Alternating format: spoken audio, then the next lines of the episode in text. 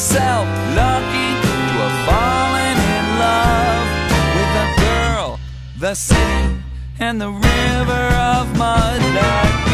Greetings, fellow investigators, and welcome back to our video podcast, Into the Darkness, where my friends and I play the Call of Cthulhu role playing game. I'm your host, Tom Rayland. Our campaign is entitled Crescent City Nights, and Kurt LeBlanc is our GM. This is episode 10, and since our characters will begin this episode with discussions about recent events in the game, there will be no recap. So, without further delay, commençons notre voyage dans les ténèbres. Uh, Kurt? Thanks, Tom. So we are um, it's so gathered for Sunday morning brunch at at Pardue's, the newest members of the Green Crescent Society, as you were inducted by uh, John Raymond Legrasse and Etienne Laurent de Marigny in last episode. And uh, it's brunch time, so chef brings over some pecan waffles today, trying out a, something new, some new menu items with uh, praline syrup, omelets, and uh, fresh steamed milk for your coffee and chicory. As you guys review the uh, events of the last couple of days. I'll tell you guys, I just wanted to have a normal life. The things that we've seen in the last few months zombies, ghosts, pirate ghosts. Normal is boring. I got more murders, got escaped animals, maybe. Yeah, this this latest, one seems to be one of the more gruesome. It almost appears that those people were ripped apart by that animal. Well, and I don't feel comfortable with the name Whateley turning up either. There's lots and lots and lots and lots of stories of the Whateleys back east that they're involved in all sorts of demonic sort of crap. What do you think that uh, strange tattoo on his arm was all about? Mm. That uh, triangle with the almost wings coming out of it? Something satanic, I'll bet you. We can research that in the library, see what we come up with. You know, we're going to go to the zoo this afternoon after lunch. Sure, sounds good. Here's a question: Who owns the zoo? If if we end up going there and have a problem with that, uh, with the escapee there, um, Who who owns the zoo? yeah, like is it privately owned or is it? uh, It's the Audubon Zoo, so it's it's it's uh, sponsored by the Audubon Society and, and owned by the city. I believe it's Oh, it's okay. part of Audubon Park. So uh, Tulane University, where Professor works, is uh, right across the street from Audubon Park. Uh, really beautiful uh, municipal park, and then on the other side of Audubon Park is the Audubon Zoo. So very very close. Leon, if he wanted to on his lunch break, could take a stroll through Audubon Park to the zoo and back uh, on his on his lunch hour. So So who What's would up? be in charge there? There's probably just park park rangers or park park uh, Zookeepers. zookeepers. Yeah. you know there'd probably be ma- like management or or a superintendent of the zoo and and then you know zookeepers and people who take care of the animals uh, veterinarians zoologists you know t- t- of the universities would probably all have staff who who um, support the zoo I don't particularly like zoos, almost as much as I don't particularly like uh, wax figures. There's just something about animals in cages that bothers me. you know, I think what we have to deal with, unfortunately, is an animal that got out of a cage. Sounds Indeed. sounds like uh, could be could be this Congo they were talking about. Not quite sure what that's in reference to, but Well, it's an African. It's a place in Africa. I think it's a jungle place in Africa. So, a gorilla. I I really honestly don't know what these animal habitats are, but uh, the uh, so- sounds like the name that you should give a a, a, a, a, a monkey or Maybe a lion. maybe. There's also the maybe the uh, it also conjures up uh, Congo Square, uh, which is outside of the French Quarter. Remember we talked about historic Congo Square, where It also conjures up voodoo. In my head. Jazz was born in Congo Square, the current site of uh, Louis Armstrong Park. So let's talk about the murders for a minute. Some came into that alleyway and killed two prostitutes, and I assume a John and a Whateley. And the Whateley was running away when he got caught.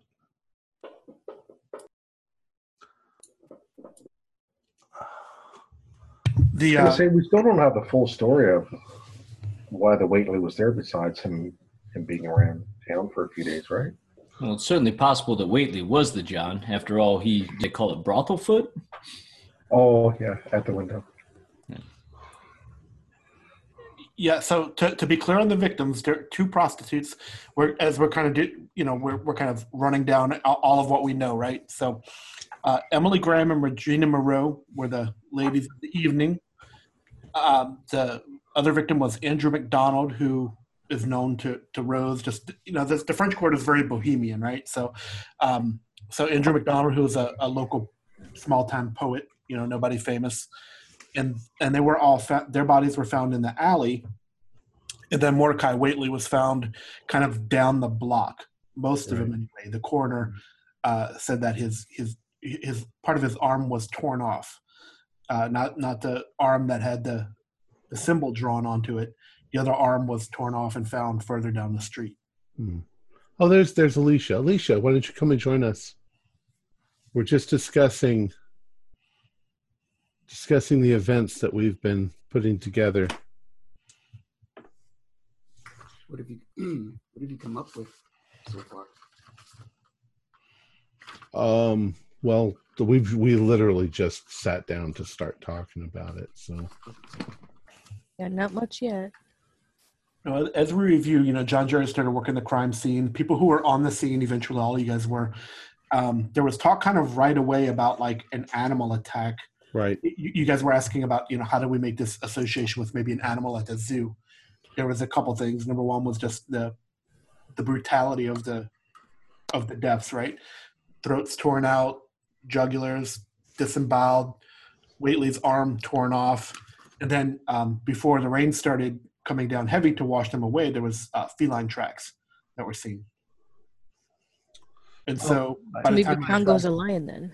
yeah, it would seem to indicate a big old animal like that. Um, I don't know. I can't get the monkey out of my head. I'm thinking. Uh, uh, uh, I don't know how how literate you all are. I imagine you all read some things. If you've ever read Edgar Allan Poe's uh, "Murder at the Rue Morgue," Oh, of course. it's an orangutan that did the the killing in that. Um, but But orangutans aren't African, are they? well, you know, South people America. name things whatever they want to name them. And if you've ever been to the Audubon Zoo, which you, you might have if you've been in the city for a while, everybody knows Frank the orangutan. He, he's the star of the zoo. Everybody I, knows uh, old Frank. I had forgotten about the animal print that looked like a big cat. Right. so I was about to say, how how do you get a orangutan from a cat print, a large cat print? So, Hmm. It's very strange. You know, I'm sorry, Alicia. You don't. You're not uh, familiar with some of the weird things that we've seen in the past couple of months. Like I said, zombies and ghosts. ghosts. Yeah, the pirate ghost. We were attacked by a hungry pirate ghost. Right. You did. You, you were saying something about that. Hmm. And we've seen our fair share of voodoo lately. Well, you'll get a lot of that down here. Tell you. Um. well, let's. I guess. You want to head down to the zoo to see if there's. That's our plan. It's not a very big zoo. Um, we were just trying to think if there's anything that we've missed now that we're all part of this Green Crescent Society. I think that we should eventually meet some more of the members, but right now we know Legrasse and we know uh, uh, Leon de Marconi. Is that how you say it? De, uh, Etienne Etienne. Laurent de Marigny. You have to write that up for us at some point. All right, you I'll- I'll probably did last time. Um, Wait, I had a question about the actually about the print that we found at the crime scene. Do we actually have a copy of that so we could bring it? did we see it? Yeah, that's a the question for Kurt, the I guess. uh, the the first bystanders to arrive might might have seen it, and uh, Remy and I would have seen it. yeah, if if you were able to get close enough, you, you could have saw it um, before the rain started washing a lot of the the blood away, bloody feline footprints. But there was already talk by the time you guys got there about um, an you know an escaped animal. You're not really sure how that rumor started so quickly, but um, even by the time you guys got there, Rose and Remy, who were um, some of the first on the scene, there was already talk about it. You know, an escaped animal probably did this from a zoo. Do we have Um, any idea how big it was? I mean, No, the, the print. Any, any pictures taken of it? uh, there wasn't time to, to, to photograph it. Um, it was already raining by the time the uh, reporters showed up. Mm. And then when the reporters showed up, they, you know, the, the police kept them back with cameras long enough to, you know, to start getting bodies put away. Um, So, there, were- there were some interviews with with locals as well. Um, a, a few people did like had, seen Mordecai in the area. Um, they they noticed that you know that he had a Yankee accent is kind of what they reported. Um, he was driving around a Model A and and had been kind of hanging out in the area. so at this point, it's more a rumor for us that it was a, a cat print. It could have been something that people thought was a cat print, but it could have been something else because none of us actually saw it. We saw it though, didn't we? Because we were one of the first on the scenes.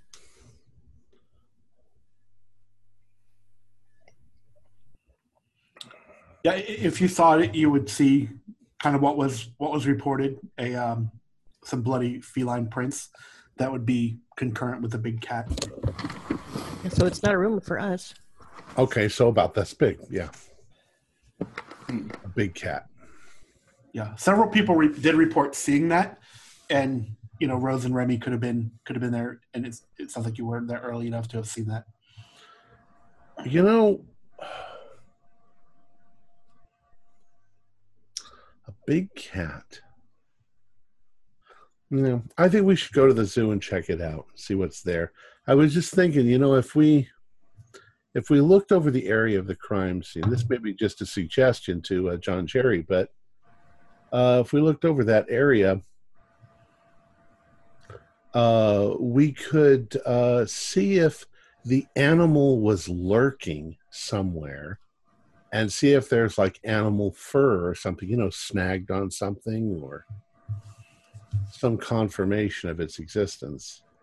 So, Like basically doing a full-on investigation. Yeah. Rather than you know hearsay. I mean, we we you were able to get a a brief look at it, but nothing thorough. Of course, we'll also go to the zoo, and if we see an animal with big paws and find out that it got out, Yeah, Yeah. John Jerry was walking through, I think, the precinct office and heard two of the officers that were, you know, everybody's in an uproar. Like this is this is really brutal, uh, and and you heard two of the officers talking to officers talking to each other, saying, and what you overheard was Congo's back at the zoo. Let's we'll go for him tomorrow. And so that's where you, you had reported that to the others. And then uh, you guys went to the morgue after that cha- at Charity Hospital.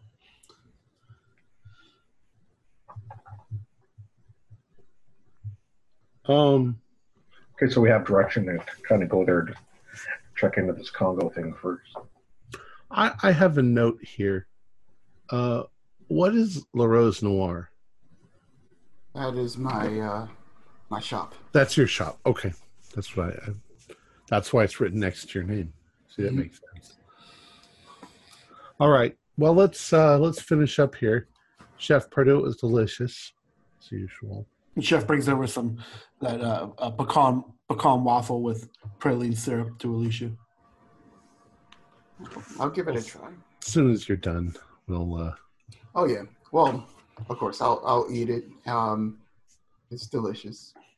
And even I- if you guys are trying to like get up to go, he's he's putting more food in front of y'all.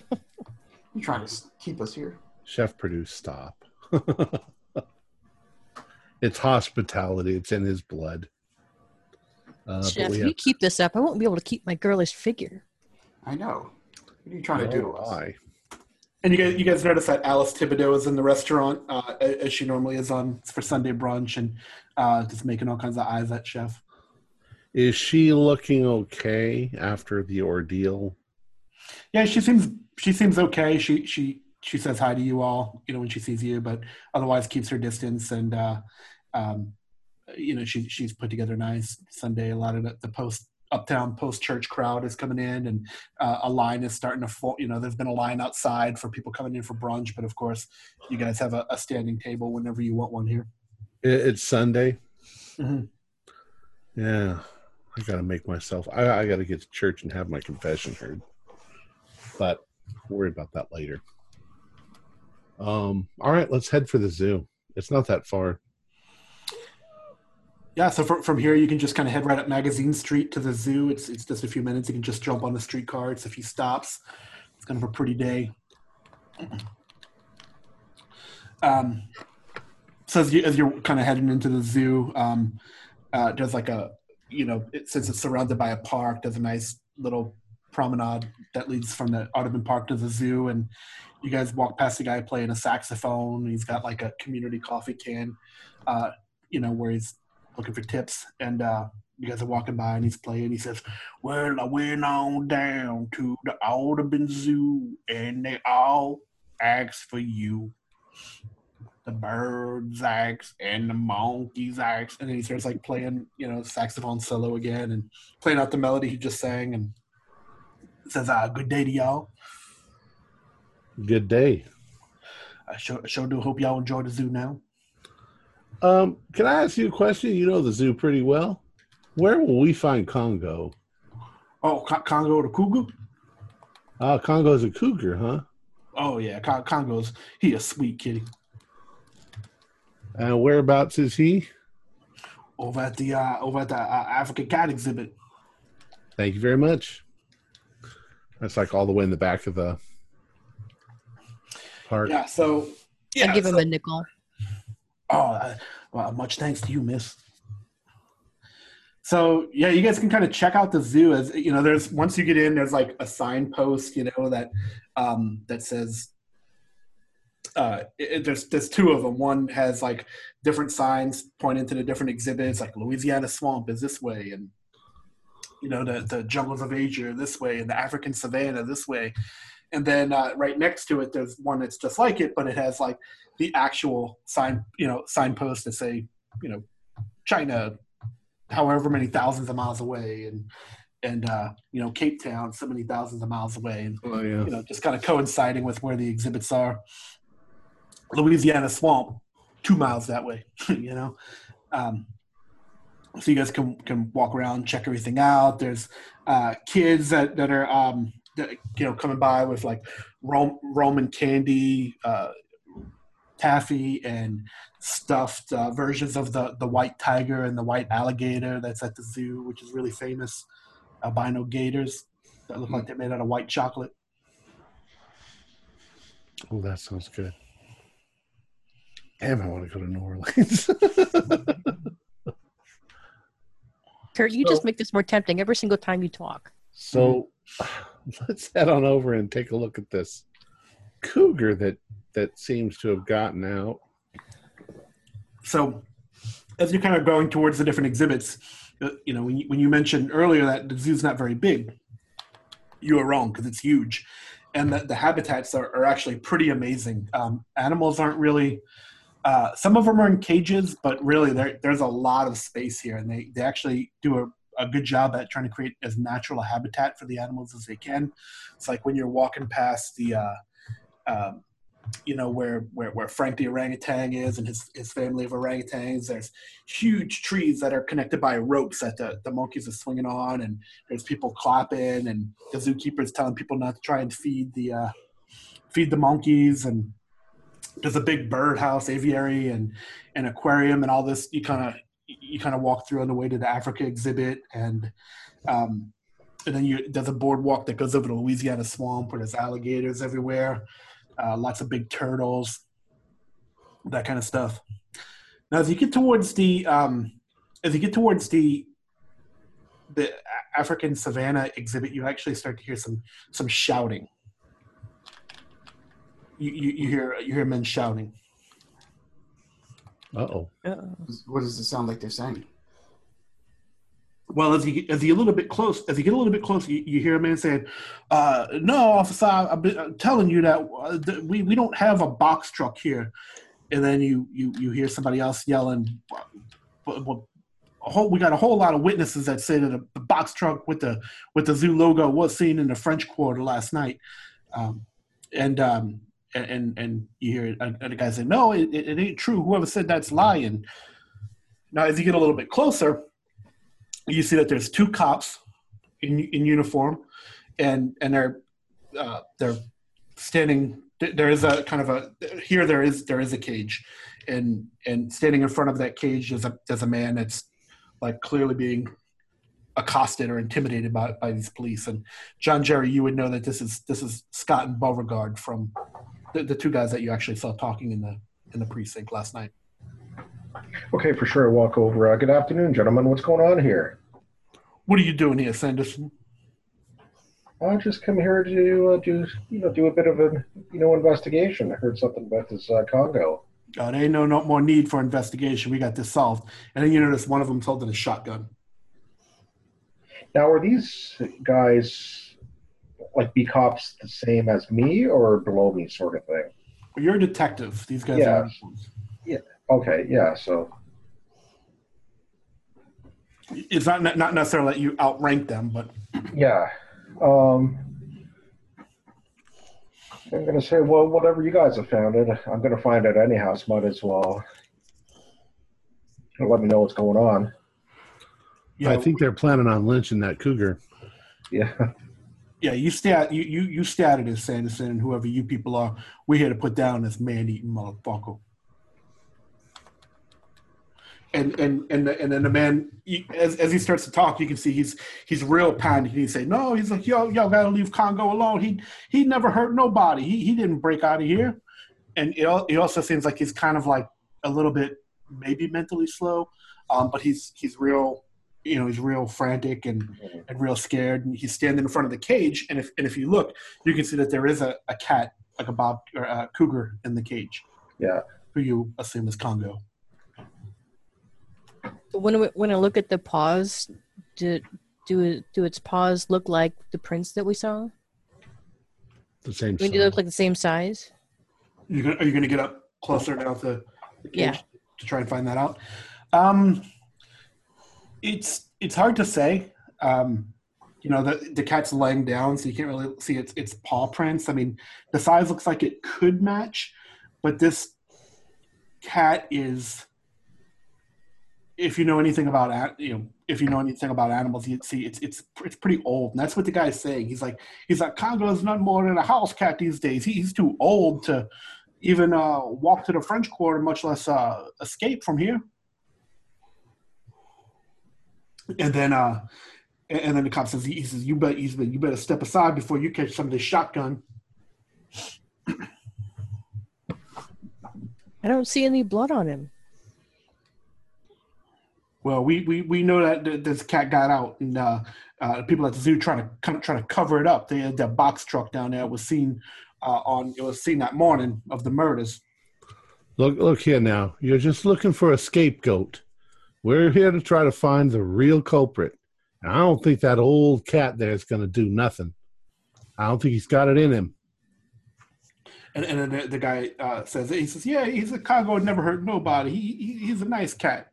Besides, you let the zoo authorities decide this, not your, not not.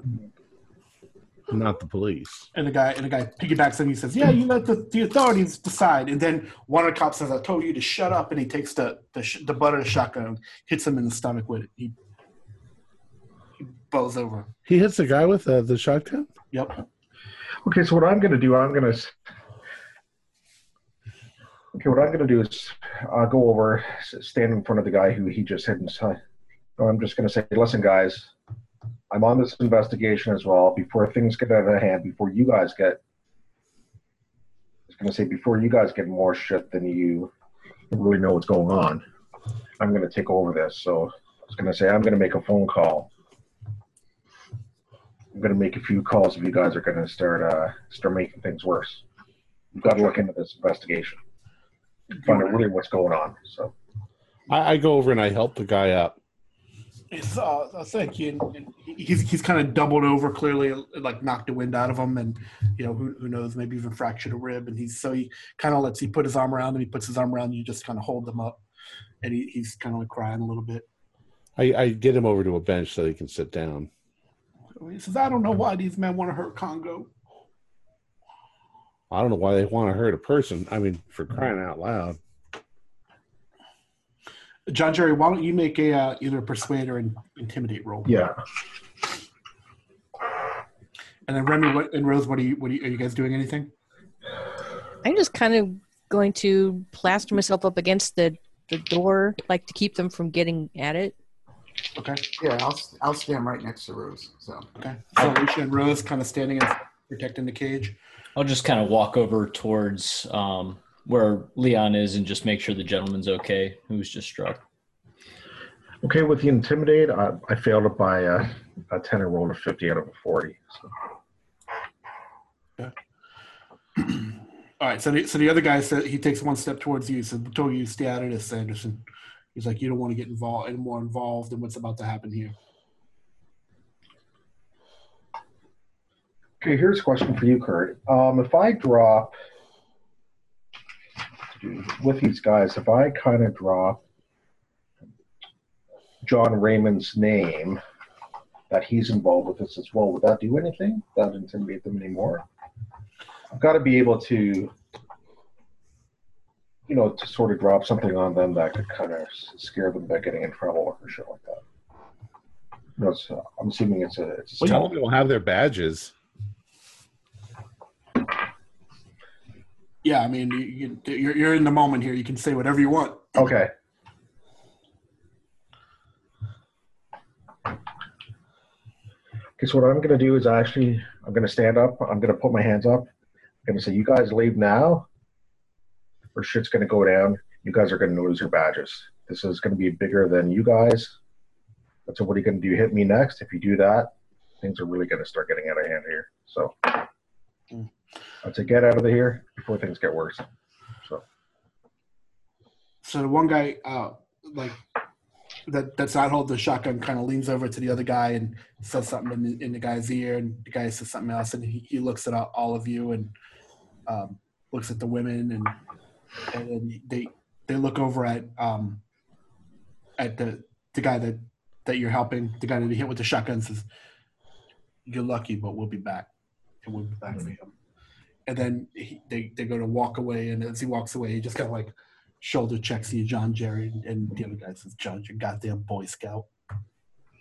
And they walk off.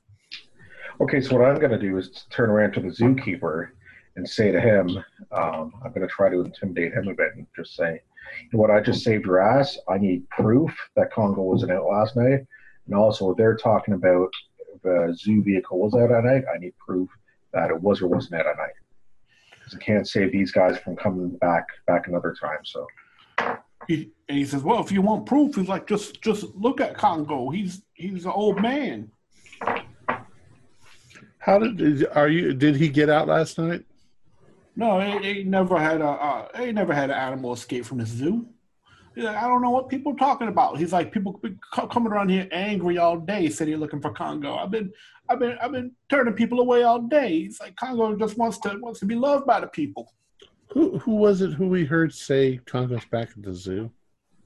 It was, actually, I heard those those two cops earlier. It would have been earlier in this day, right? uh, last night, previous night. Okay, sorry. Yeah.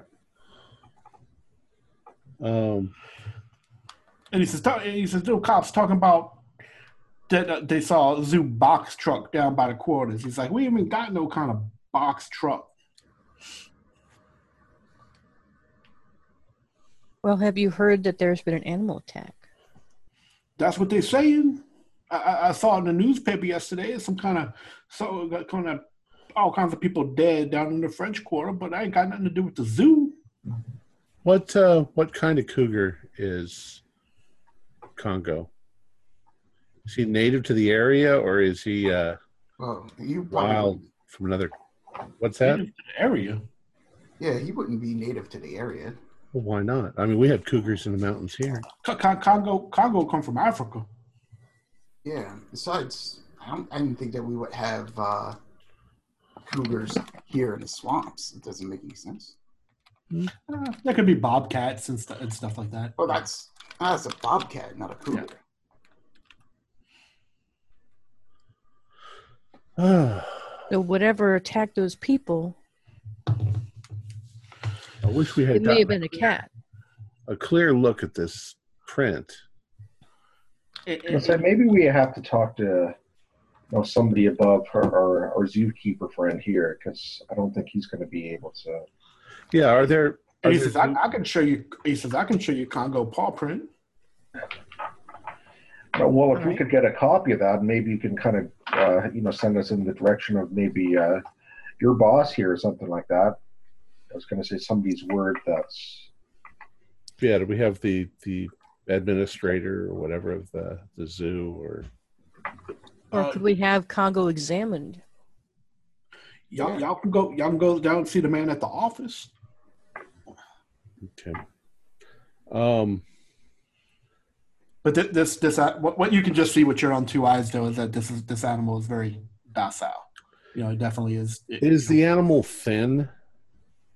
Rib showing or? yeah, yeah. I mean, well, it's not like it's not like it's it's sick. It's just you know how like when you see animals at the like in, in the cage areas, they're sl- areas are like sleeping and lounging, right. or, or they're just kind of pacing around and, and kind of doing their thing. This animal, like, he doesn't really look sick, but it definitely is. He doesn't look like he spent the night eating a whore. or two. Or Yeah, wouldn't wouldn't if he if he were, uh, or if he just fed, wouldn't his stomach be protruding a bit?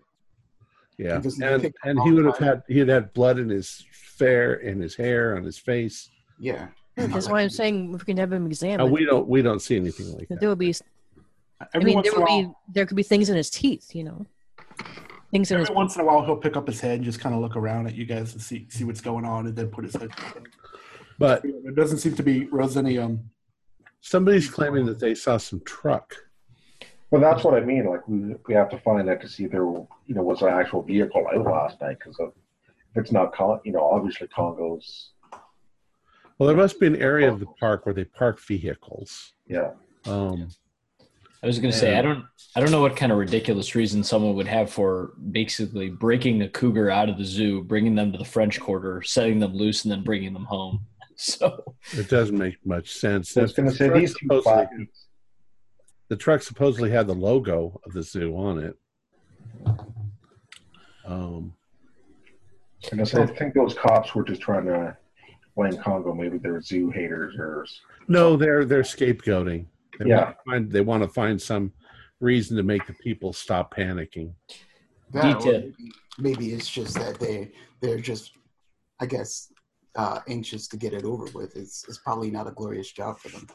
and Well- de- details during a tragedy are always shoddy anyway. I mean, people say they saw things they didn't really see, or John Jerry will probably tell you that the quicker that they can that they can clean this thing up, then uh, the less panic. They want they want their main job is to keep the people from panicking.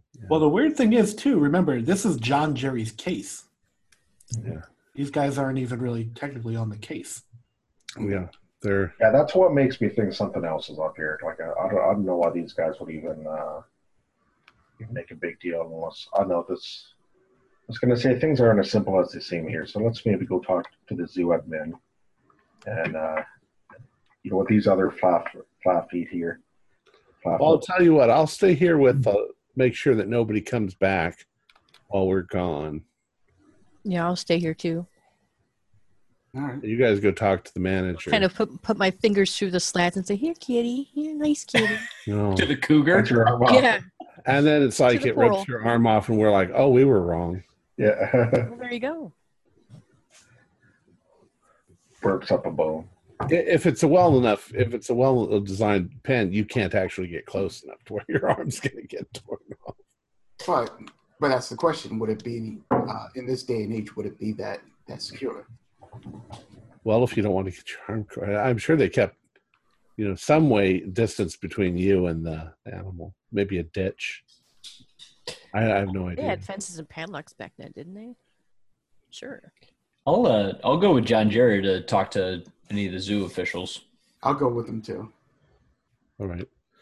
So the three of you go talk to the manager, and we'll stay here, and then maybe see if they'll let us see where they they keep the vehicles, and we'll look for some truck.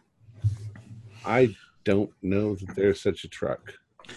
There's a there's kind of like a like a zoo, like the zoo has kind of a I guess what you call like a motor pool um, that the administrators can can show you to once he sees John the jury's badge.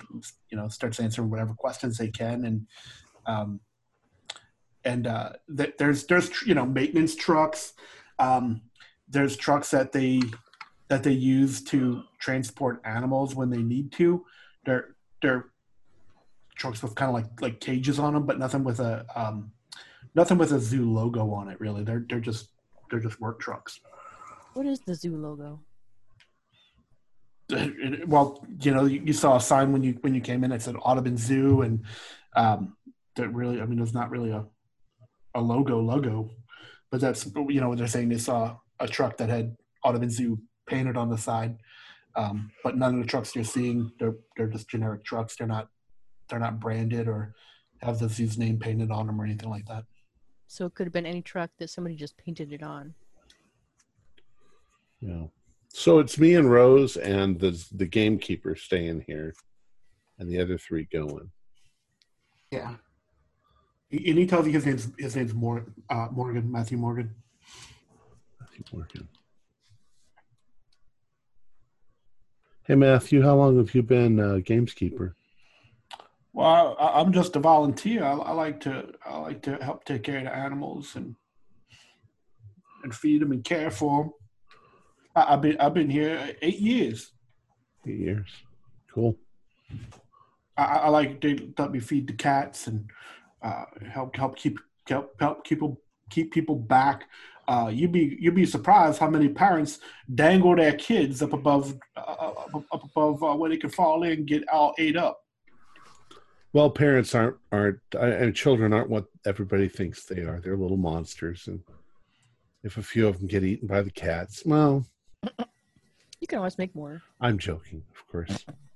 So we just chit chat with uh, with Matthew for a while um, while the others go. Talk, baby, talk to the kitty. Don't you worry. We won't let him get you. He, he picks his head up and looks at you and then puts it back down. All right.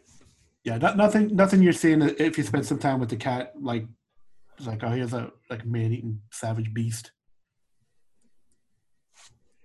So when is feeding time? Uh, we, we feed the cats in the afternoon. Pieces. We lots of we give them meat. Can we see it? Yeah, y'all can hang out. Okay.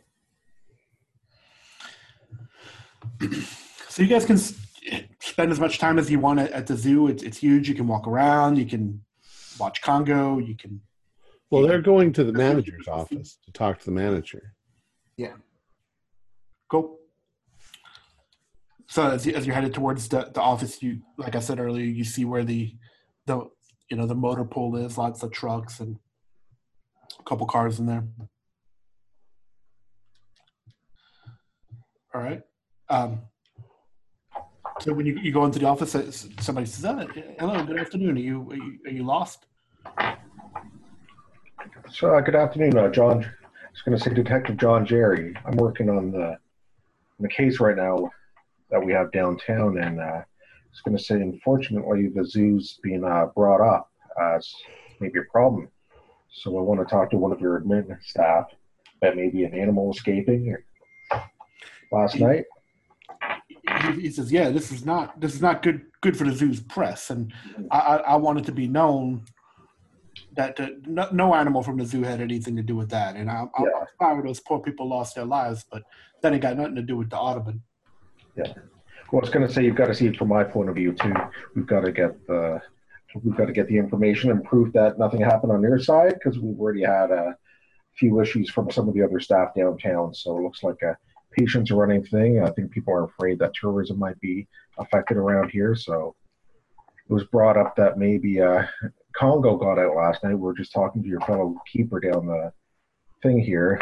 Um, I was going to say, unfortunately, some of my other staff brought up the fact yesterday that uh, Congo might have escaped and, and actually attacked these people, and that uh, earlier that morning as well, uh, I was going to say rumor was again this is hearsay about one of the zoo fe- uh, zoo vehicles uh, driving around town. I'll give them the description if it was a van or Well, Yeah. it sounds like some of those witnesses was drinking too much absinthe down in the quarters. yeah. I mean, have you have you seen Congo? Oh yeah. Oh no, for sure. We looked at Congo. You know what I've got to say? I believe you, but I've just I've just got to get some. Uh, I was going to say after talking to the zookeeper there, I was going to say as uh, says you're his boss. I just have to get proof from you to take it back to the station to, to say keep those other guys from coming back. So Yeah, well, I, we'll cooperate any way we can to play the zoo's good name. Um, can I ask a question? Um, would you happen to know if anybody has any sort of uh, maybe a personal vendetta against the zoo, maybe against you or some of your your employees? Maybe try to discredit the, the zoo, have it shut down. I can't even imagine that, Miss. Uh, the zoo's beloved by all. Yeah, They even got a song about it. Because I went on down to the Audubon Zoo. You probably heard it. oh yes, yeah. Your your man uh, sang it for us when we, we showed up to meet him. Quick question. Some of the folks down in the, the quarter seem to think that they saw some sort of uh, box truck with the zoo logo on it. Does that ring a bell to you? It seems like most of your fleet is just simple working trucks. Just just working trucks. Sometimes we, we use trucks to bring in bring in animals, but nothing. Uh, we we don't have the we don't have the zoo painted on the trucks. We don't want to uh, advertise to people that have uh, animals coming around in case somebody tries to break into one of the trucks. So uh, Any any reason one of your vehicles might have been down in the quarter? Is any any reason that uh, one of your employees might have even been down there, or any of your employees been acting strange? Not at that time of night. I mean, my understanding is that these attacks had happened overnights, according to the Times Picayune. They, they no reason that a zoo truck would be out overnight. This place is locked up at night. Okay, here's So- a question: Have you done an inventory? Um, has anything gone? Has anything been stolen at all? Or I was going to say any reports. You know, be honest with us here. Um, any sort of other animal that might have escaped. Now, if, if, if the animal escaped, especially a dangerous animal, we'd report it so that we could bring it back as soon as possible. We're in the business of cover ups here. We're in the business of delighting children. Any other large cats other than Congo that you guys have here at the zoo? Oh, we got lions and tigers. We got panthers. Have you been to the, the African Savannah exhibit? Oh, we uh, we were over there briefly, but uh, didn't take take too too hard a look around. Well, if you, if you go down there and see, you see there ain't no way for animals to get out of there. They'd, have to uh, they'd have to escape from the habitats. And and if that happened, we would certainly report it.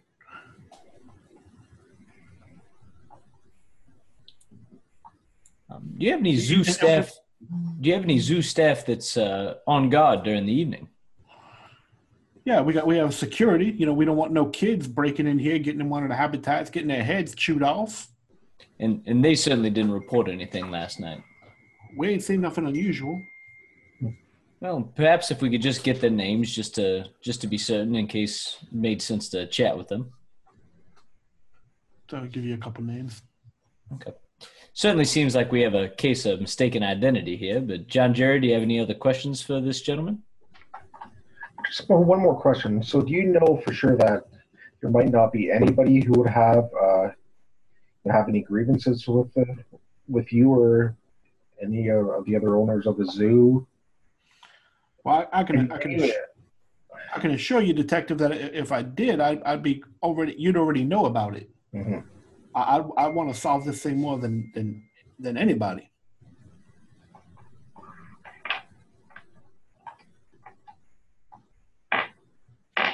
Okay, so from now on, what I'd say, I'd say really beef up up your security. We're going to take a walk around the zoo. I was going to say through the the exhibit there. Um, you know what? I really appreciate your help. You know, I give him, I'll give him my card. But I said, if anything, if anything comes to mind, or if anything, or if anything suspicious happens, or if any of your security staff, which I was going to say you should be beefing this up 24 hours a day now. Also, if you see if you see any other police around here, please give me a call. Let me know what happens So I was going to say, give me a call at the station right away. So Okay, he takes your card. yeah, I was going to say before any other uh, police question you at all or any of your staff. Uh, okay, detective. And again, I, I want to show you that we, we co- cooperate fully. Um, we, we want to, to, to clear the, the zoo's good name.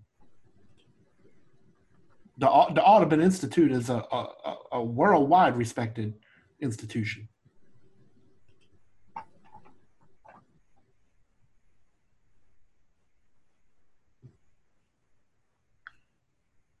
All right. Yeah.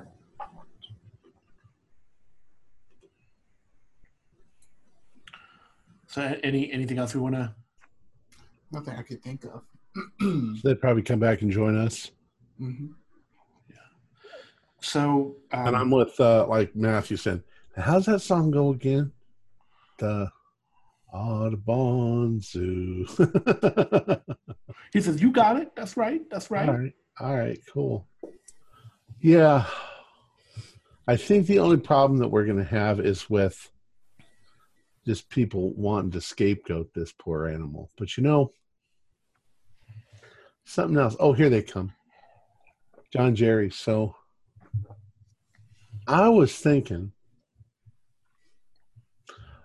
those cops, you've seen them at the precinct, yeah? You're muted. You're muted, Jerry. Should sorry about that. Um, as I was saying, I heard them talk about uh, Congo yesterday, so I know something's something's up with them. Um, I was going to say, how well do I know them, Kurt? Well, you you work with them. You know, you all work at the same station. Um, it definitely seems like erratic behavior, like you know, Yeah. almost like like somebody when when when Leon said like this is going to be a lynching, like that's it's kind of not far off. It's, it seems like really like almost like a, a weird vigilante justice or or Well, you know like kind of a mob mentality. Even the crowd at the crime scene was already talking about you know, Here's the find the thing. animal and kill it. why why Congo? Why not the tiger or the lion or the leopard or any of these other big cats that are here? It seems I think you should I personally think you should do a little investigating on Officer Scott and Beauregard because they were too quick and easy to sacrifice this cougar here and make the investigation stop. Yeah, It's like it's starting to look more and more like somebody is setting up the zoo as the scapegoat mm-hmm. to cover whatever they're doing. to cover whatever they're doing. Okay, so we're actually still waiting for the full autopsy reports, right? Kurt? Yeah, but we saw the bodies. I think we Yeah, we saw the bodies, but they might be able. Yeah, um, I mean, uh, in uh, 1926, what was what it was an autopsy report like? Uh, yeah, the forensics was I, barely. I was going to say probably just exactly what we saw. Yeah. Um, yeah, he says my autopsy report says this woman had her throat torn out. by an unknown animal. Yeah. Um, Case closed. so somehow I think, I think that there was a murder committed, violent and horrible one, and it was just convenient to blame the zoo.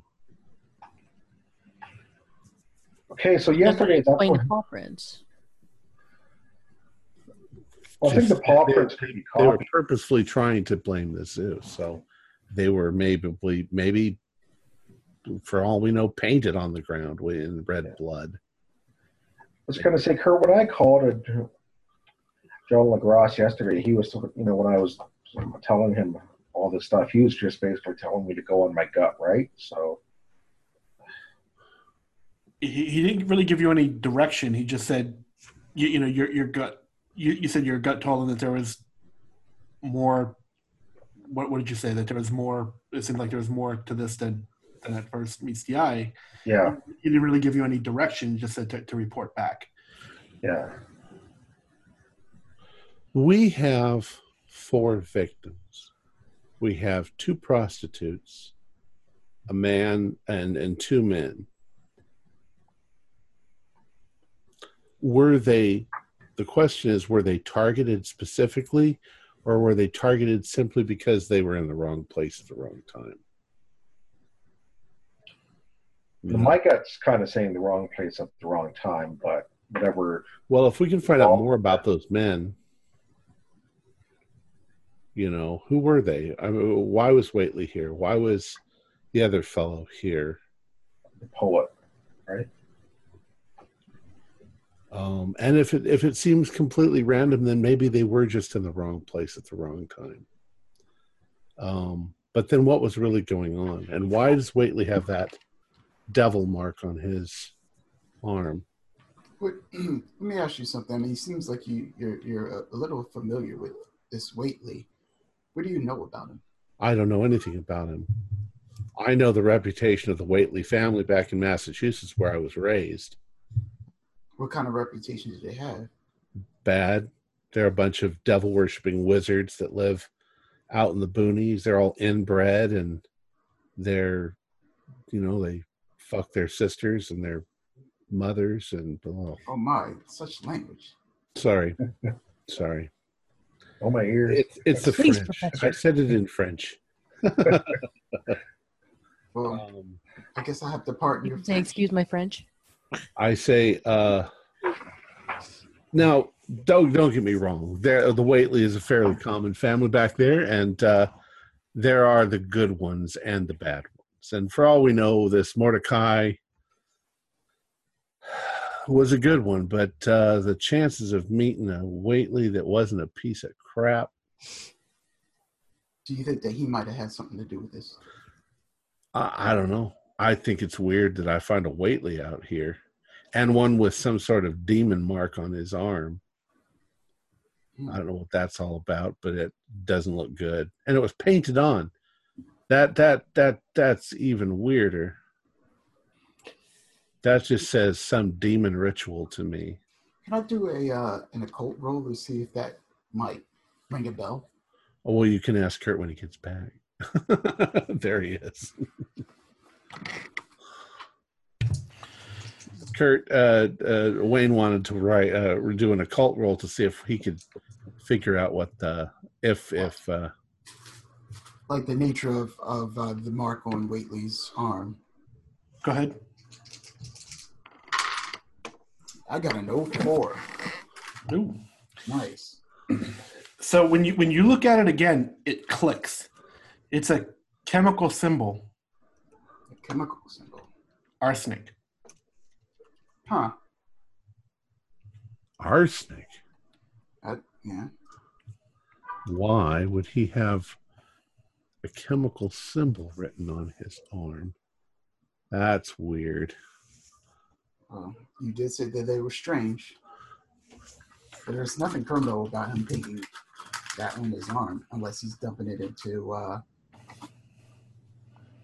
into somebody's food supply or water supply. Well, I I told you those those Whateleys they're into all kinds of weird black magic and stuff. Maybe he thought it would make him immune to uh, arsenic if he wrote the symbol on his arm. Hmm. Who knows, those degenerates? But uh, that's all I really know. I've never actually met a Whateley. Okay. Where, where are we going? I assume this kind of conversation is. We're walk we're walking around the park. Okay. Where do we want? I want to get a look at the lions and the tigers. And they probably look far more like the kind of beasts that could do this damage. Yeah, and, and the and the lions and tigers are actually fully in, in in habitat. So there's like a like an artificial waterfall. There's you know like like rocks and stuff, and um, like they are deep in into the like there's a walkway. There's an elevated walkway, like a like a bridge that's made out of planks and stuff that kind of takes you through all these different habitats and you can see unless somebody like deliberately tried to free an animal it would be very hard just for one to, to escape but yeah if it, if it was different circumstances it would just be an, a, a beautiful sunday at the zoo there's lots of uh, families with strollers and And none of them has any blood on it or anything. not that you can tell. With, with when it comes to the habitats you you actually can't get that close to you know you're you're really kind of like looking down on they, they have a lot of space even even back then.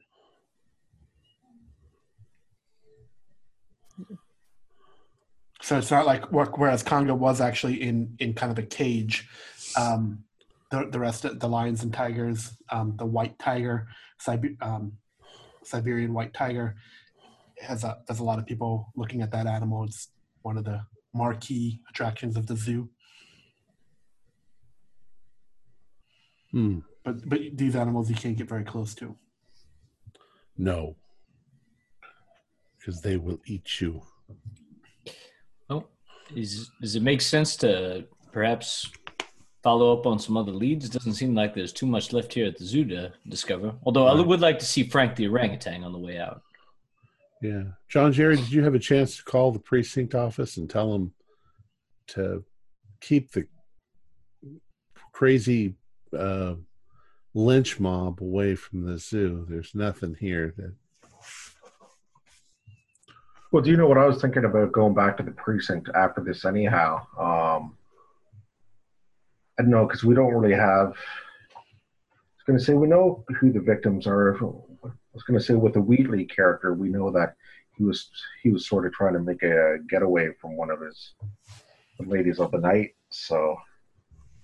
Um, Oh, I think he was trying to get away from the monster that was eating. Oh yeah. so, well, before the monster, before the monster. So. Um, Yeah, the coroner called it brothel heel, but what it was was, in addition to his other injuries, namely being disemboweled and missing half of his left arm, had two fresh, freshly broken ankles. You know? Oh, wow. Now, were his ankles broken uh, or were they bitten? I mean, they were Broken. broken, but were they bitten and broken in that way, or? No, there were no there were no bites on his ankles. It may be worthwhile to go check out. I mean, I'm assuming we would know there were some brothels in the area. Um, you know, maybe worthwhile to Yeah. you know, to see if if there were any other establishments of ill repute that would have known about Whateley's last whereabouts. Or talk to other women who knew the two women. Okay. Well, well here's stick something. together. We've got we've got Whateley whose ankles were broken. well, that's from obviously jumping out a window. Something. You think from jumping out of a window? Now let's let's think how the scenario went down. If if Whateley jumped out of a window, if if Whateley was with a whore, why would he jump out of a window? It's not like the whore's Well, husband. maybe her husband came in. came- since she's not a whore. Maybe, maybe She could still and, if, be. and if she You is a know. whore, then he's her pimp. maybe some It of John could've. Jerry's maybe some of John Jerry's buddies down at the precinct were having a raid on uh, one of the Well, then we know about the raid. right. In any case, something caused him to break his ankles, or his ankles were broken by somebody else. Maybe so that he couldn't get away. Hmm. Do you think that the animals attacked the prostitutes and the guy first and then went after Whateley, or the the thing was meant to kill Whateley, and then after it did, it went after the people on the street, the whores and the. See, that's that that changes the scenario around. Were the whores and the John inside the uh, brothel, and so was Whateley, and Whateley jumped out of the window to get away from whatever it was, and the other three men managed to get out the door before they were caught, and then Whateley was caught. Well, then it sounds like we have some witnesses. Well, there should They be. were in the brothel. If there was a brothel, was there a brothel, or was there just, um, were they just streetwalkers? Um, there's some investigation we have to do. Yeah, there, there we were could- there were known prostitutes, but um, I mean, you know, the, all- all of the French Quarter is pretty seedy at night. Right. So there's not necessarily a. Well, maybe there's a motel, or not. Sorry, not a motel. A hotel near there that you know rents rooms by the hour. Uh, in which case, we could see if the ladies were seen there earlier in the evening. See if we can't track Well, down. sure, we Wait- canvassed around there too, though, at, at the same. I was going to say We- after murders happened, didn't we? we we want to put together the order of things that happened that might also tell us the direction that whatever it was went i mean i'm sure unless other people saw this big cat uh, then it was stealthy. It ran forward it ran down an alley it hid in a in a on a porch somewhere and then it jumped into the trees and something. We if we know the direction the thing we went we could go in that direction and see if we find traces of blood under a porch or certainly would be worthwhile to find Whateley's last known location and understand if, regardless of why he jumped out of the window, where he was when he did it. where was Whateley staying these are all questions we need to answer i think so Make Sure. a and make as long as you're on this line of inquiry, make a everybody make an idea roll. 07 double 07 40. That'll do it. da, da, da, da, Um, 11. Those you guys are brainstorming, I made it. You know, starting to ask the right questions. Where where was Whateley staying? And then you, you thinking, how long has Whateley been in town? And also, did somebody mention a car? uh yeah something about Whateley being in a model a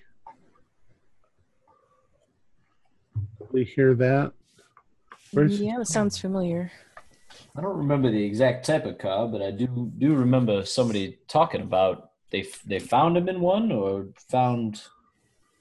Well, wouldn't there be one right in the neighborhood if Whateley was there, and one that's just still parked there? People might not realize that it belonged to Whateley. Let's get back to the French Quarter. I think there's a lot of questions we we need to put things together, Okay. and and we'll go. We can go see Frank. So you, you see Frank. Frank's always got a large crowd, and uh, everybody's um, trying to talk to Frank and going, ooh, ooh, ooh, ooh. and then Frank will call back, ooh, ooh, ooh, ooh, and ooh, ooh, ooh, ooh. and everybody's having a good time. The zookeepers, like people are trying to give, uh, like throw peanuts and stuff into the cage, and the zookeepers say, "Don't feed Frank." And uh, Frank's kind of sitting up on his uh, his stand. He's got like a like a huge pole with some platforms, and Frank will climb from one to the other, and then he'll he'll kind of climb the ropes and come down, and then come back up, and then there's a another uh, like a adult orangutan, and then some some babies, and uh, everybody's just having a great time. I don't like this at all. I'm I'm making sure that there the others are between me and the orangutan. So that when it starts throwing shit, it's not gonna hit me. So there's the orangutans, there's baboons, there's chimps, um, all kinds of. Baboons. Terrifying. There's actually elephant rides. Uh, Um, elephants with uh, little little cages on top of them, not cages, but like like harness, uh, almost like a saddle that uh, that two people can ride in at a time on, on the elephants. I'm going to take an elephant ride. Oh, jeez. At least you're gonna ride the uh, elephant with Rose. No, no. No. I'll, I'll, I'll watch her and enjoy her ride down here. And we'll tell everybody what a great singer you were when that thing rips you off of its top and throws you across the the zoo. Maybe I'll start singing when I'm up there. So you kind of put your, your you put your legs through the thing, and the zookeeper will actually walk with a like a a, a long rope that's attached to it, and we'll just kind of walk the elephant around as like a like a figure eight. You go around a few times. I'll sing the Audubon song. Catchiest tune in town. Uh huh. Uh, sounds like a time. There's also camel rides. If anybody wants to ride the camel, I'm not trusting any of these animals. Are we working or are we playing at the zoo? I'm going to run up the hill because Can't we do both? Time. if you want to run up Monkey Hill, you can roll down. Kids are going nuts for Monkey Hill because if it's their first time at the zoo, they've never seen the hill before.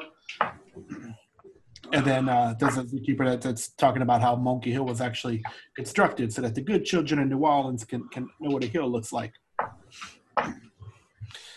Never they made a What's going on, Kurt? I'm actually going to try to uh, step to the side and, uh, and try to give my, uh, I was going to say my supervisor, my boss, a call out the station and just give them a give them a heads up about uh, those two ass clowns that were there, Officer uh, Scott and, and Beauregard. So. Who would I talk to at the station? Who's my uh, direct supervisor? I guess. Um, you can talk to uh, uh, to uh, Lieutenant Lee. Okay. Okay, I'll give a call call to the station. Lee? Yeah, it's uh Sanderson here. I'm just down at the zoo here. I've been, you know, in doing a bit of an investigation around here. Uh, Did you find the animal that, that killed those people? uh, well, the animal that uh, uh, Scott and, and Beauregard were talking about, uh, were going on about yesterday. It's about a pretty, it's a pretty old uh, lame cougar here, and you know, there's no chance that this animal, you know, you know, got out and, and attacked the victims. I talked to the, I talked to the zookeeper. I talked to the admin staff, and it's, you know, what they have their own security here at night. I'm not saying it's, it's as good as, uh, you know, one of us being around here. But those two uh, clowns came over. They, what they pulled a gun on the on the keeper, tried to rough him up a little bit, and uh, enough. I was going to say if we hadn't stepped in and helped them, God knows what they would have done. But they were pretty determined to blame the zookeeper and shoot the animal right there on the spot. So I don't know what's gotten into the into them, but you better reel them into the office, um, or or keep an eye on them because they're probably going around town doing God knows what or trying to find find something else to blame. So Well, then it sounds like you need to do a better job at finding the animal responsible, Sanderson. that's what I'm doing right now. So All right, we'll get it done. Click. there you go. Lots of help. So uh, as you guys are leaving the zoo, um, you, you do hear the, the great song again, but this time it- it's it's it's a, it's another verse. So saxophone's playing. He stops. He says, "Well, on down to the blue sea, cause they gone ask for me." Do, do, do. Cool. Y'all have a good day now. Let's head on over to uh, the French Quarter. Where where should we go first? What should we work on? Finding out where Whateley came from. Where Whateley? Yeah. Yeah. Car will be out in the open, so it won't be all that hard to find it, No. if there is one. And uh, now, if he was staying across town someplace, it's going to be hard to find out where he was. But um, So where, where do you want to where do you want to start? So if you you know you've got the alley, you, you know the, the original crime scene Uh, three bodies in the alley. Uh, Mordecai was headed down the street. There was definitely a, a blood trail, you know, behind him. Hmm. I was just going to say we should go back there because Mordecai. Okay, all these people were killed around in this one area right here, and if these other three people were killed because something was after Mordecai, Mordecai was involved with something else. It's. I was going to say there's got to be some sort of proof around here. So Did it look like Mordecai was dragged to Yeah. where he was? Or that he like crawled away. Because we're trying to determine the order of event. I thought they said that uh, that there was a blood trail.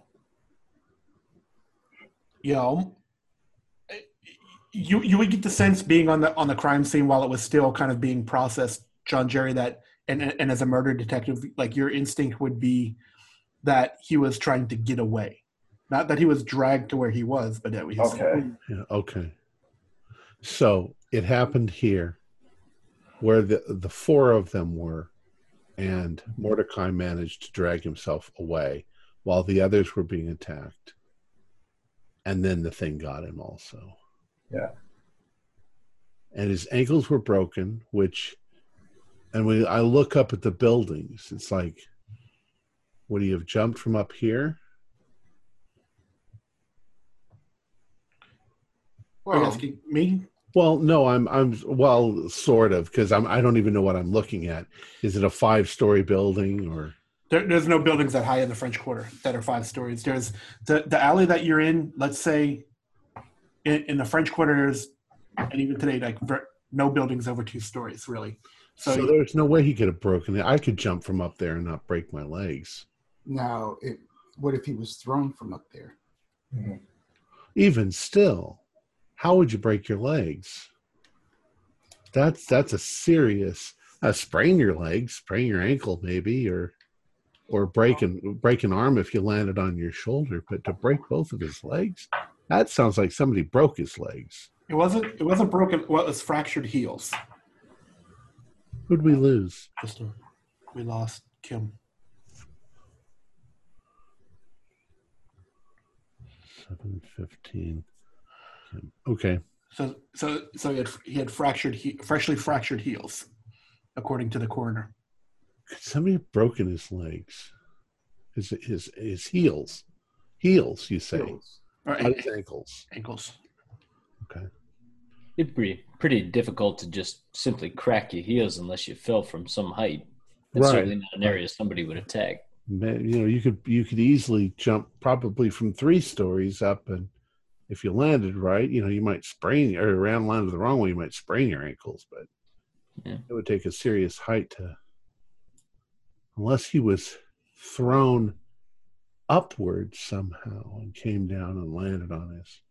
That's crazy. But what if somebody wanted money out of him and they broke his ankles?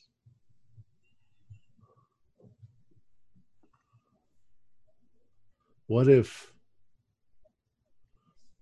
what if somebody murdered the horse? What was the other guy's name? I'm sorry. Mordecai was the other one was Andrew McDonald. Andrew McDonald. Somebody murdered Andrew McDonald and the horse because they saw what happened. Somebody broke That's still- Mordecai's legs or uh, his ankles. They wanted money. yeah, but that still wouldn't. That's that still wouldn't explain the the the animal prints and the fact that this guy looked like, or the, these guys looked like they were, ripped apart. yeah, by, by a wild animal. I mean, unless they have maybe a, a wild dog, well, not a wild dog, but a dog that they might have trained to to attack. I don't know. Had to be an awfully big dog. Oh yeah, And But like I mean- said, we don't know what the prints look like. Dog, cat. There's definite differences, but yeah, I, I don't but know I what they would be. yeah, it's, yeah. You're right. Um, I was going to say, what if we check out the building that's right beside where the where all this stuff happened? Yeah, what's what's right here where where the murders took place? So you, you're in an alley in between two buildings, and the way that, that buildings are in the in the French Quarter is a lot of times pe- like business owners actually live at the business, and so the the the bottom the bottom story is the business, and then it, it either the stairs that lead up to like their apartment or, or you know their their house, or the building the business opens into a courtyard, and then the house is you go up there's a kind of a courtyard which is like their you know essentially their yard even though there's no yard it's just cobblestones. And then there, there'll be like another quarters where they'll live either above the business or behind the business. A lot of the buildings in the french quarter have those you know if you've ever seen pictures of mardi gras those big wrought iron balconies Right, right. where people can go out from there. You know most of the buildings have the the wrought iron balconies where people can go out and sit or um, that kind of thing so it's kind of like that so there's a there's a there's a coffee house on one side and there's just like a like a souvenir shop on the other side in between the So where we're standing in the alley, what what if, if we look up, what are we seeing? Are we seeing a balcony like that on both sides? not in the alley the balcony runs from the on the street front So is there any place that he could have jumped from? I was going to say, is there like a fire escape that we can go up from the, the ground level up to the It's roof? only one level up, so it's oh, just one level. no fire escape. there's no fire escape but there's there's windows Oh, there's windows. He could have jumped out the window, but you'd I know that, that's what land I'm thinking of. That's You'd think he'd land on his head or his arms if he did that. The only question is which one. Well, what are we seeing? Well, I mean, like like I'm saying, I'm, we're looking right at it. What are we looking at? Hearing here. so you, so you've got like you're in an alley on either side there's brick walls Okay. and then on the second floor there's go, going back to the back of the alley which would then presumably open to like the courtyards maybe behind the, the businesses um, you, you would see windows which wouldn't be uncommon So there's if there's if there's brick wall and then a small courtyard, he really couldn't have jumped from the upstories window and land where we are, or could he have? he, he could yeah just think if you're um, you know think if you're in like a like a hotel right and you're on the second floor Okay. Uh, so, some of those hotel rooms the, the windows are going to look out onto the, the street Right. some of them might look into the building next to it right Okay. that'd be kind of like that So he could have Okay, so he could have jumped from building there, but I don't think he would have broken his ankles. That just seems unlikely. Just a quick clarification question: Where did where did we hear about the truck or the car rather that he was driving? And and do we have any sense for the proximity or or where that that vehicle might have been? It was the uh, it was uh, uh, Officer Scott and Beauregard who were yelling at uh, Matthew Morgan about the truck. No, uh, not the not the box truck. Um, Oh. the the car that uh, Walt's car. That yes, uh, that Whateley's. Morgan's Yeah, car. yes. it could be around here anywhere. Let's walk up and down and see if we see a car just sitting there with nobody. You know, Yeah, my sitting there overnight. yeah. My only thought was maybe that'll give us a better clue to uh, roughly the building that he was coming out in or out of. Yeah, the the the areas, you know, it's, it's we're in the French Quarter, so it's not a huge area, um, you know, and, and it's a perfect grid, so it'd be really easy to kind of canvas it if you wanted to. Um, so, what what do you what do you guys want to do? Do you want to like just walk up and down the streets? Do you want to? Well, we're uh, uh, this is what I'm figuring. He parked his car, he got out, he walked down to this alley where he knew prostitutes were, and then something happened. Some shit went down. So we're going to try to go back down the alley one way, then the other, and see if we see a car that's just sitting there that nobody has claimed. You know, see if that's his car. Okay. Well, as you do that, you you kind of go up and down the street. You know, you're on Bourbon Street now. Um, so then your next street over is uh, is like Royal, like Toulouse and Royal Street, and so you're going up and down the blocks. And as you get, down, you're going down Royal Street, and you're, you're actually getting really close to Alicia's shop.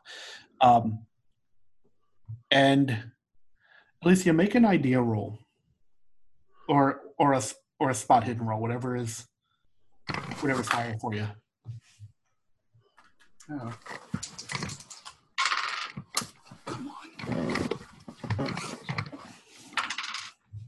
Seventy-eight. Uh, that's a fail on both. Okay. All right. So then we'll, let's have the rest of you make a spot roll.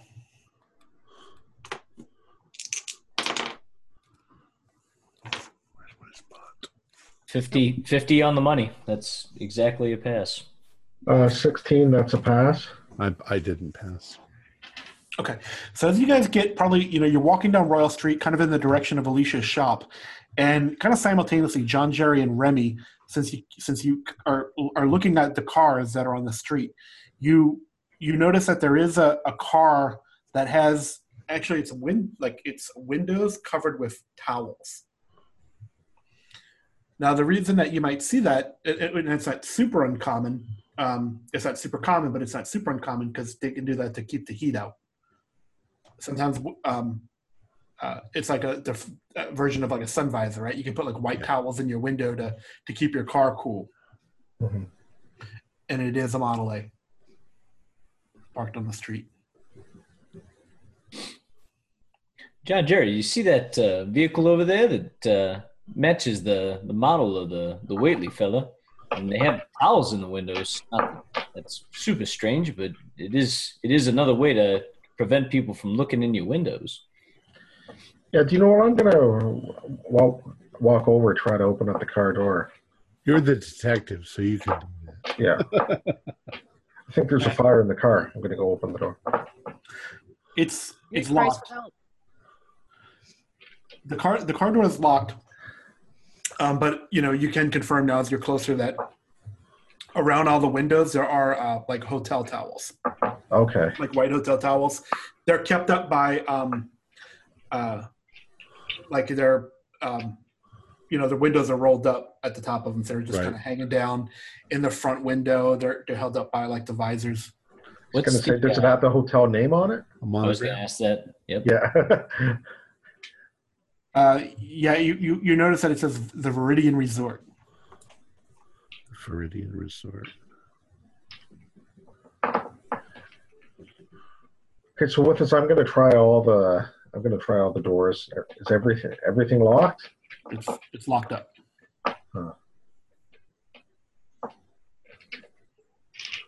Well, at least we know where the hotel probably is. Why don't we go check and see if that's uh, if that's where Whateley was staying?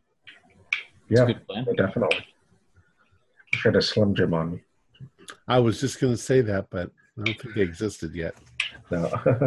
I'm actually really surprised his car is locked yeah, that's that's weird. because, like, why? Somebody's going to steal it? You got to know how to drive. Well, if you can, uh, if we can confirm it was Whateley's car, then the police would have to impound it, right? So Yeah, get the license number. well, let's um, at the moment, let's say we suspect this is his car, Mhm. and we highly suspect that he's staying at the Viridian Resort. So let's head to the Viridian Resort and see if he was staying there. They're probably not even aware that he's not there anymore. Sounds good. I'm going to write down his license plate number and give a phone call from the resort to actually call the station for them to check this number. I don't know that they can even do that nowadays. Can I? I don't know. I'm just guessing. It would take them a month to probably process. But then the autopsy should be done too. So Um, their, their their computer consists of three old ladies that Yeah. uh, that file stuff in a gigantic warehouse. Um, Never underestimate the typing pool. so how would we find out where this Viridian Resort? Do they have like a phone book? Well, Uh, couldn't you just call the operator? And, That's right. You just call the operator. Anybody who's local, make a make an idea roll. I'm, I'm sort of local, but not that local. uh, I make it 55 out of 60. Seventy. forty-five is good for me. ooh, fair. Lost. Um, if you made it, you would know you you would have you would know that the video, Viridian Resort is out by Lake Pontchartrain. How far is that from So where we're at let's- currently? Let's go to the map. It's across the city. Let's see. So just to give us an idea.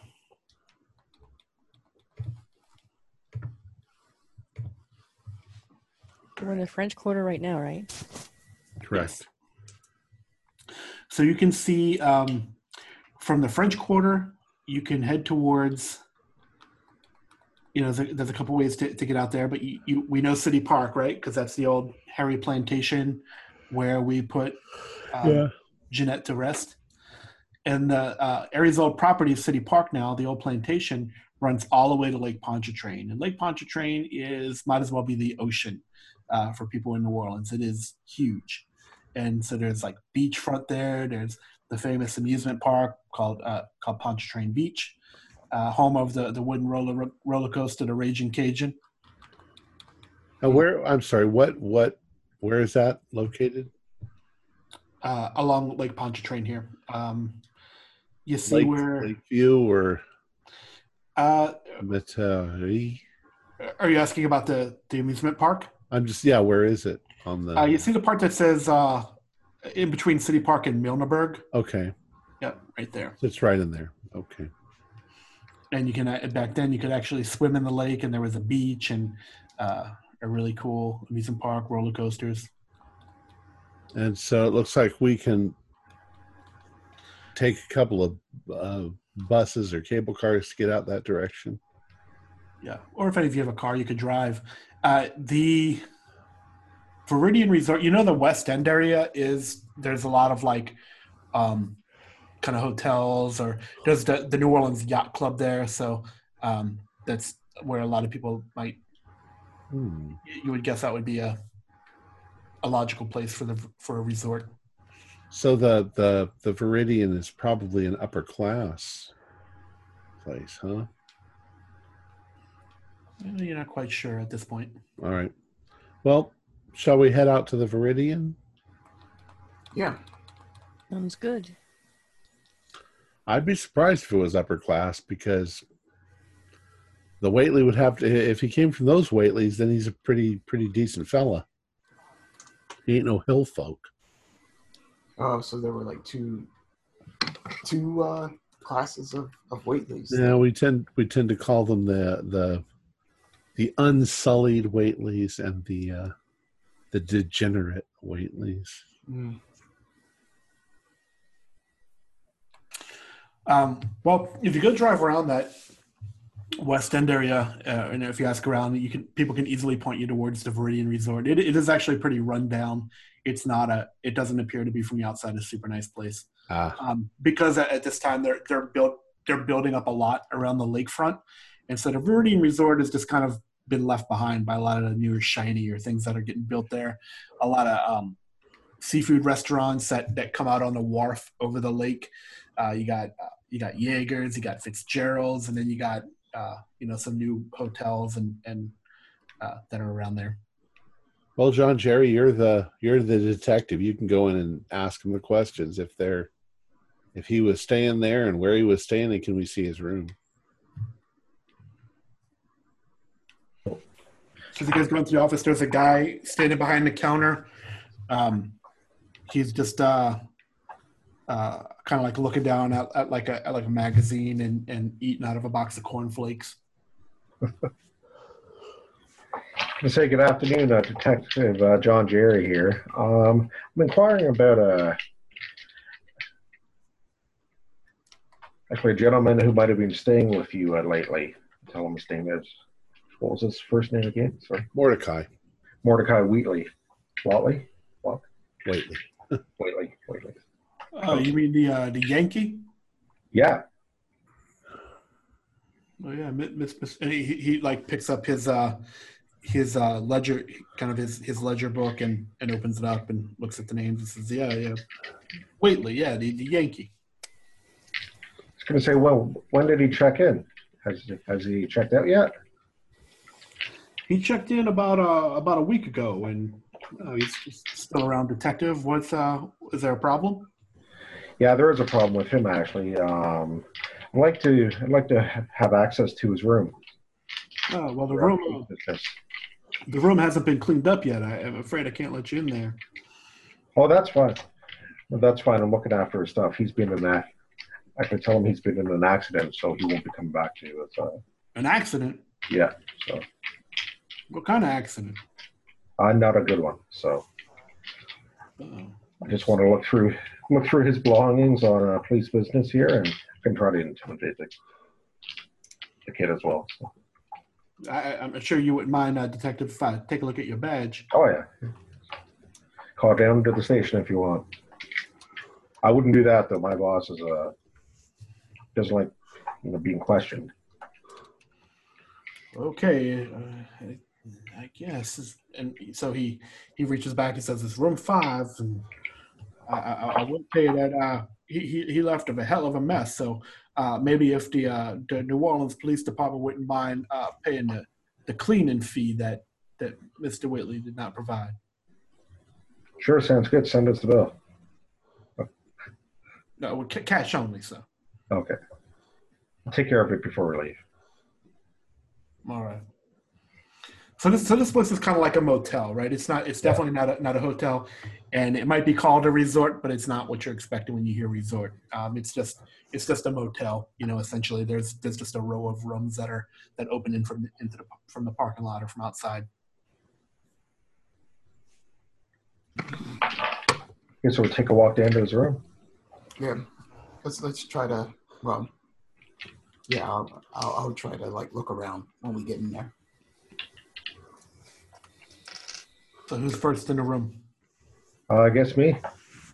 So as you open up the room, it is uh, it, it looks like a hotel room at, at, a, at a shitty hotel, um, it, but it, it is a it's a mess. The, the, the there's like food wrappers around. There's like half a, a roast beef po' boy sitting up on the table.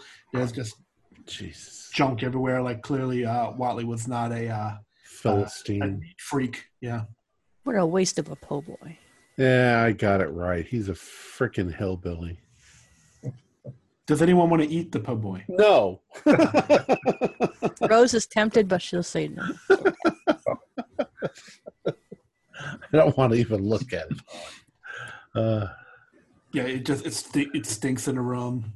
well, shall we ransack this place and see if we can find any information? Yep. I'm all for Well- that. Okay, well, let's make some um some spot hidden rolls. Mostly what's around it is, is trash, but let's make some. I got a 64 out of 65.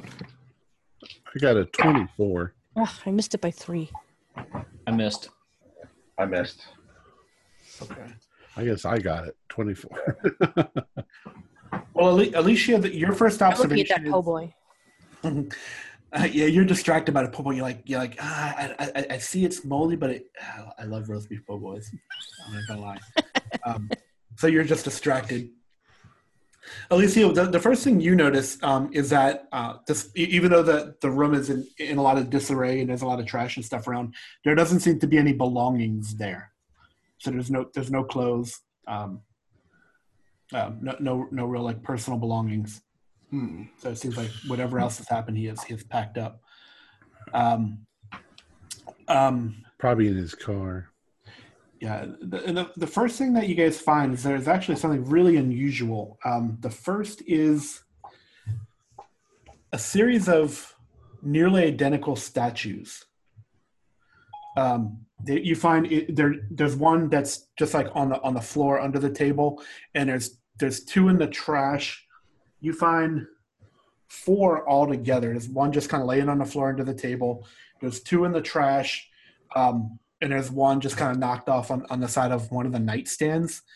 And there are four nearly identical statues that are about two feet tall. They're, they seem to be ceramic, painted black, and they depict uh, a type of some kind of some kind of creature. Um, it is a uh, um, that a creature that almost looks like a troll. Um, has um, uh, uh, it's like a like a like a female troll looking thing. It's got long ears, sharp teeth. Um, it's wearing it appears to be wearing like an animal skin. Um, and uh, and, and at first glance, that's that's what you see from it. And and otherwise, if you find them all, there there's four of them, and they're nearly identical. Fucking devil worshipping Whateleys. Hmm. What the fuck? Excuse my language. So you find that, and then um, I'm going to take one of those with me. What did I know? Leon, you find also find crumpled up in the trash. Philosopher's Stone Pawn Shop. 610 uh, Ptolemy Street, Algiers, New Orleans. Name of Agent Duncan McAndrews. Date September 11th, 1926. Amount $700. Reclaimed by uh, September 21st, 1926 and he got seven hundred dollars for something. Description of the item of five antique gold coins, hundred and forty dollars each, total of seven hundred. Approved by Duncan McAndrews, received by John D. John D. That sounds like a fake name. Here it's here in his trash, so he obviously used a fake name. Hmm. Okay. All right, That's a so lot of money. that's a lot of money. All right, For antique coins. if you're good with that, I'm going to show you a couple other things. Okay. All right. Um, the next thing you find is this.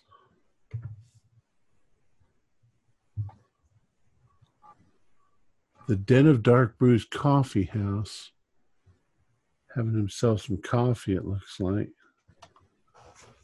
What do we got here? Four coffees? Four coffees. Four coffees. The two men and the two women. Two cheese Danish, two blueberry muffins, uh, a pot of English breakfast tea, two slices, apple pie, two coffees, Colombian Vienna roast. And that's uh, Friday, September 6th. Yeah. And then the next day, three coffees, uh, three ben- five beignets, uh, cranberry muffin. Okay. So what we can see here is that on on the 6th, there were four people. On the 7th, Well, but there were more than four copies. Uh, yeah, were- you're right. Six. There was six and six. Plus a pot of tea. pot of tea. And there's a lot of coffee. We got Yeah. three coffees. We've got two chicory coffees and three more coffees, different blend. So basically, you find a couple restaurant receipts. Um, oh, make an idea roll, everyone. 92. Uh, oh yeah, I passed uh, better than half. Got a hard pass. Alicia, anybody else pass? I got a heart. Okay. So, Alicia, you would make the connection because you know this place um, because it is in the French Quarter. In fact, 808 Bourbon Street, this is the coffee shop next to the alley where the murder occurred. And, and when you see this, Alicia, this is a this is a really well known coffee house in the French Quarter. Um, a lot of a lot of the uh, like bohemian crowd hangs out there. Um, you've you frequented this place, like everybody knows the owner. It is definitely like a like your your neighborhood, you know, coffee shop to get good coffee, good pastries, hear you know, hear poetry read, um, that kind of stuff. A lot of like the, the local writer crowd. Uh, in fact, uh, Mr. Faulkner himself is no stranger to the Den Dark Brews. Uh, nor, nor, is, nor is Mr. Tennessee Williams. Hmm. And then you find one, there's one more thing that you do find. Um, and also in, in the trash.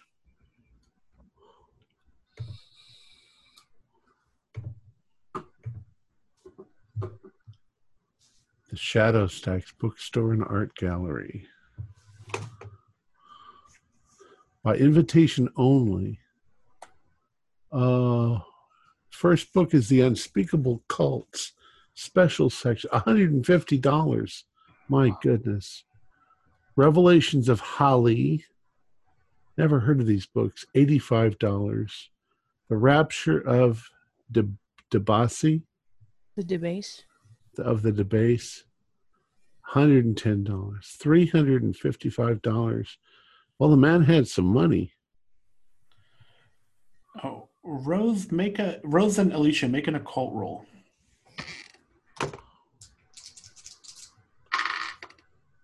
Ooh, wow, that's. 27. I got Made no that. one. Oh, nice. Um, no, uh, uh, did you make it as well, Alicia? Yeah, I, I got an 01. Now, as you hear kind of Leon, pull, uh, you see Leon pull this paper out of the trash, and as he starts kind of reading this and say, "What in the world is, is this? I don't understand this." Starts as soon as you hear a couple of these titles, your your radar goes instantly up. Like as, as people who are seekers of uh, of occult knowledge and Rose as a as a book hound, you, you might have heard rumors of of these titles, um, but uh, like this is uh, definitely something that catches your attention. Okay. And these are just like nefarious books, I I assume. Really, the kind of things collectors would would want. Oh, like you wouldn't believe. We've got to find these books. Yeah, you know that when when it when it comes to Leon, you're new to the occult, but you know Rose and Alicia would know that when it comes to books, there's books and then there's books, if you know what I mean, right? There's the kind of books that uh, that you that you hear sto- you know rumors of. If you're are the kind of person that tracks down rare books, Which I am. an occult bent, and you know there's a certain type of book that um, is more whispered about than is actually ever seen. Um, can I do a history roll on the name John D? Because of course I know it's he's an author, was a writer. Sure. Yeah. So I'm like, I believe, you know, if he signed his name as John D, John D is also also a writer, but there's some serious incongruity here. And I, I sort of do this looking around the room and I say, Does this look like a literate man? No. But you never know about people by looking at them or you're looking at their Exactly. habits. Well, going getting an education requires some manner of uh, discipline, and uh, this does not look like a disciplined man. Ugh. I'm not listening to you anymore. I am looking frantically around for books. All right. Yeah, I'm gonna do the Searching every same. drawer, searching every closet. Since most of his things seem to be missing, my guess is they're in his car. I look around for a rock. You're gonna throw it from here? No, We're all the way on the other side of the town. Oh, but I'll be clutching it all the way. hmm. And then at, at that at that point, you were startled by a like a, a knock on the door. I walk over and open the door. and it's uh, uh, Bobby Daigle from the front desk. He's a detective and and uh, uh, officers the Owl. finding er- everything okay that you are looking for in here. We are about to conclude business. I'd like to get this room cleaned and get it rented out again for the evening. Okay, sounds good. How much did we owe you for the the cleanup? Uh, one dollar. Okay. Well, we're not quite done yet. We're gonna have to go over this room. But yeah. I know I give him like two dollars, and I said, just let us uh, finish our work here. Then, uh, Two dollars. You can even have the room for the night. yeah. I ain't spending the night in this room. End up dying of pneumonia tomorrow afternoon. Staying here with all this crap. Fever. all this just germs. Um, I would like to next check the bathroom and see if there's any uh, arsenic medication or anything like that. good call. So we can we can say at this point that you guys can take as much time as you want. You know, you just rented the room for the night for for the two dollars. So he is going to leave you alone at this point. We say you can do spend as much time as you like doing a a thorough search of the room, uh, and your uh, sum total of of interesting finds includes the four statues that I mentioned, and uh, a couple re- coffee house receipts, um, a uh, a ticket from a pawn shop, which we looked at, and this uh, very mysterious receipt from a bookstore. And that's we've we've thoroughly searched. We've looked under the mattress. We've looked uh, everywhere. Yeah, I'm, I'm not going to make you push the roll or anything right. like that. You All can, right. We could just say you can spend as much time as you want. Take twenty. Well, we're going to bring the statues with us. How heavy are they? Um, they are they're ceramic, so they're they're not like super heavy. Like they don't seem to be made out of out of metal. They seem like pottery. And, and they Um, all depict the same thing. This this. Yeah, there's there's like very slight variations, but it, it's clear that they are meant to look the same by design. Um, some of them are, are flawed, like a, like they're like you know they might be chipped in a couple places. There's one part where like one of the arms might be, you know, might might have come out crooked. Um, Is there a maker's mark? the, there is a, a mark underneath um, that says YV. Um, It says I would It actually says, um, yeah, it says it says YV underneath each each one of the four marked. I would like to pick each one up in turn and shake it and see if there's anything inside. Uh, you you don't hear anything rattle. Okay. Just checking to see if something might be hidden inside. These mean something, but I don't know what. And we should bring them with us because the, the, the, the guy is just going to throw this crap all away. Yeah. No, plus there are also clues in a murder investigation, right? Right. Possibly. Yeah. Potentially. Well, so again, you guys can spend as much time as you like, kind of searching the room, but other than just uh, you know m- more trash, more half-eaten food or whatever, and you can Let's have. say we spend a couple of hours and we don't find anything more than that. Okay. Well, this might be a good place to call it for the evening. Okay. It's a good spot. Cool. All right. Um, our players included Joshua Hook, Tim Smeltzer, Jeff Wilk, nope, sorry, not Jeff Wilkins, uh, Wayne Worthy, uh, Greg Malcolm, and myself with Kurt LeBlanc as the keeper of the secrets. The music we're using uh, for this campaign is Save My Soul by Big Bad Voodoo Daddy. Uh, they were kind enough to let us use it, and uh, I put a link to their YouTube channel in the description below. We're currently producing four shows a week with music and sound effects added in post production in order to create a richer listening experience. We provide audio only versions of our show free for you to download from Podbean or iTunes. If you'd like to become a patron, visit our Patreon account. Just a dollar two a month helps us a lot. Like, share, and subscribe to our channel for updates on our latest shows and leave us some comments. We like reading them. This is Tom Rayleigh, together with all the members of our gaming club, inviting you to journey with us once again into the darkness for another adventure into the universe of H.P. Lovecraft and the Call of Cthulhu role playing game. Until next time, good luck good gaming.